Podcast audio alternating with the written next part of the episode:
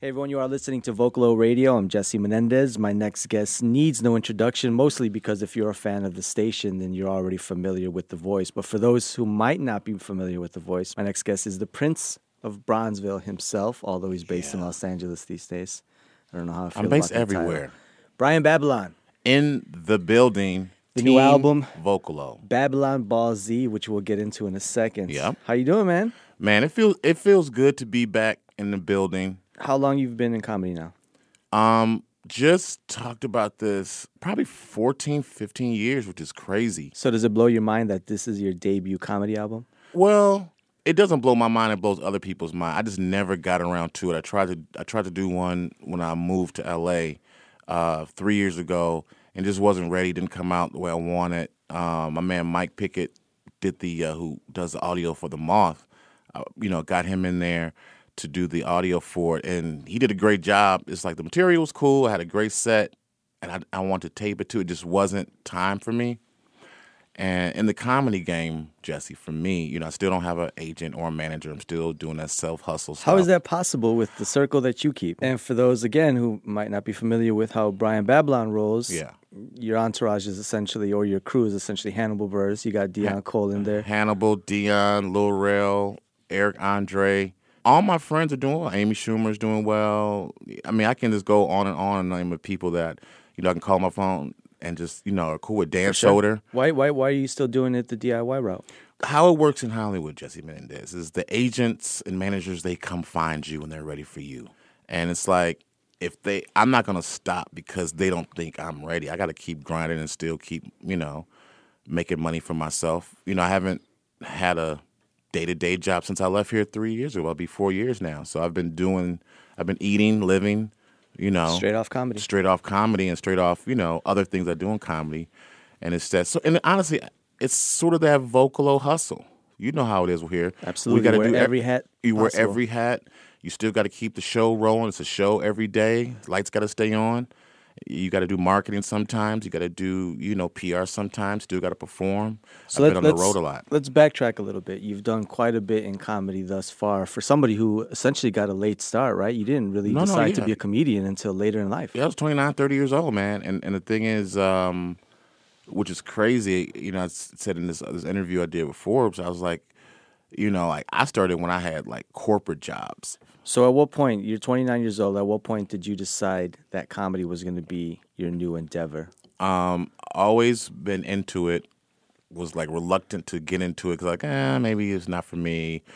And then I went to New York with some friends and did an open mic in Times Square at this place uh, with Gladys Gladys si- Simons and uh, my girl Yamaneika Saunders. Yamaneika, I would say, was the first person to say, "Come to the stage is Brian Babylon," and that was that's how I got all my New York friends. So I have like I know pretty much all the comics in New York when I was living here. I knew all the comics in L.A.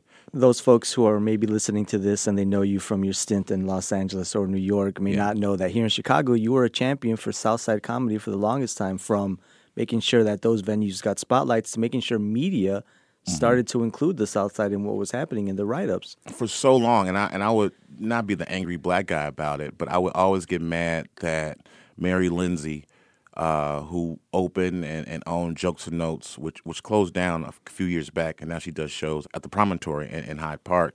But they will always overlook her as an influencer in the comedy scene and give shouts out to, you know, some young white kid who just moved here who was doing a show in the back of a bar that was so cool. Like, nah, dude, there's a comedy club that only does comedy, and that's it. Back then, the host of the open mic was Deon Cole.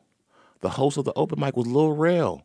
People who were stars Brian now. Babylon. Yeah, I mean, I was when I got to host that open mic that one or two times, dude, that was one of the biggest things in my career. I'm like, oh, yo, I'm on my way to do something because I was on that stage that my boys were on. So let's move into Babylon Ball Z. Yeah. For as long as I've known you, you've been a fan of the anime cartoon series Dragon Ball Z, Super Saiyan, Dragon Ball Z, Goku. Go, it go- it's always the thing with Dragon Ball Z. If people don't know, it's it's a, it's a cartoon or anime.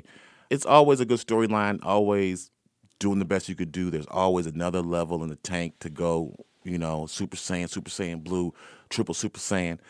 It's fun, and I I thought um it just came out one day. I was drinking and having fun with one of my friends, and they were like, "Man, you love Dragon Ball Z? We should call you Babylon Ball Z." I'm like, "Whoop, There you go. there you go." Name of the album. album, and it kind of ties into the last bit of the album about um, people who just don't want to grow up. I'll just put it to you that way. I think there are two of us in this room right yeah, now. just don't want to grow up. You're still a grown man, but you still have a lot of twenty-something angst in your bloodstream.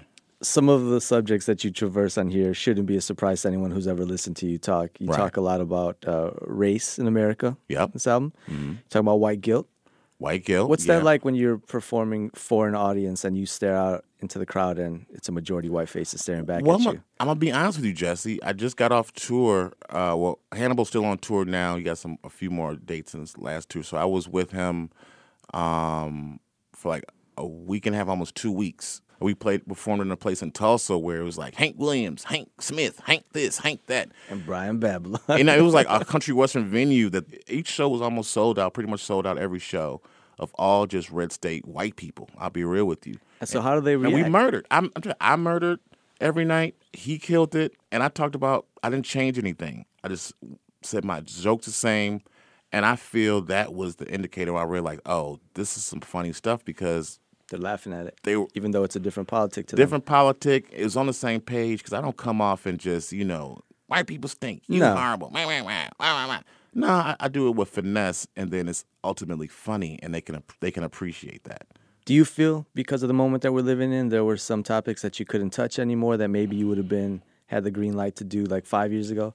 No, no, no, no, no. I mean, I, I feel just because I was that comic that never really, you know, I'll push, clearly will push buttons, but I won't go too crazy because I always, I never thought that shock value was was a thing to pay off. One of the things that I noticed from this album is there seems to be a sense of urgency that you're calling out, like, yo, I gotta hurry up and make this happen. Like, I need to buy Clydesdales for some Got- folks. Yeah, I mean, and the thing is, you know, you know, I've, I've been working hard at this. I try to diversify. You know, I, I got uh, a, a TV game show that I'm developing right now, and it can't all be stand up. You know, I never want to be a guy who just, you know, I'm on the road in Poughkeepsie Casino, and for, for some people that's cool. I never want to really do that. I want to do. I love doing shows. I love the tour life that we just got off of, meeting different people, being in a different town every night. Also, I like the stability of you know, uh, um, you know, a, a nice paying TV show or a job that you don't have to do it all year. Right. You know, you can just do it four or five months.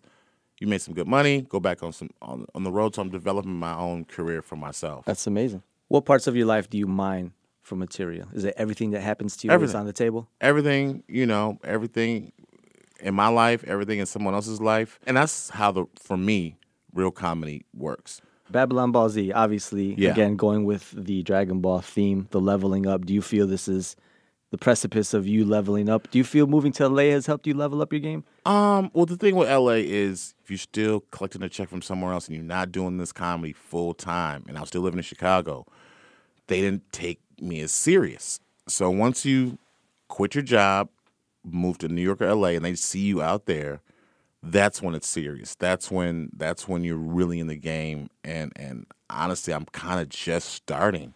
Babylon Ball Z is a new album from Chicago's very own Brian Babylon, the hilarious Prince of Bronzeville. It's out everywhere. Tidal, Apple Music. Apple Music, Spotify, and big shout to Blonde Medicine Records. There you go.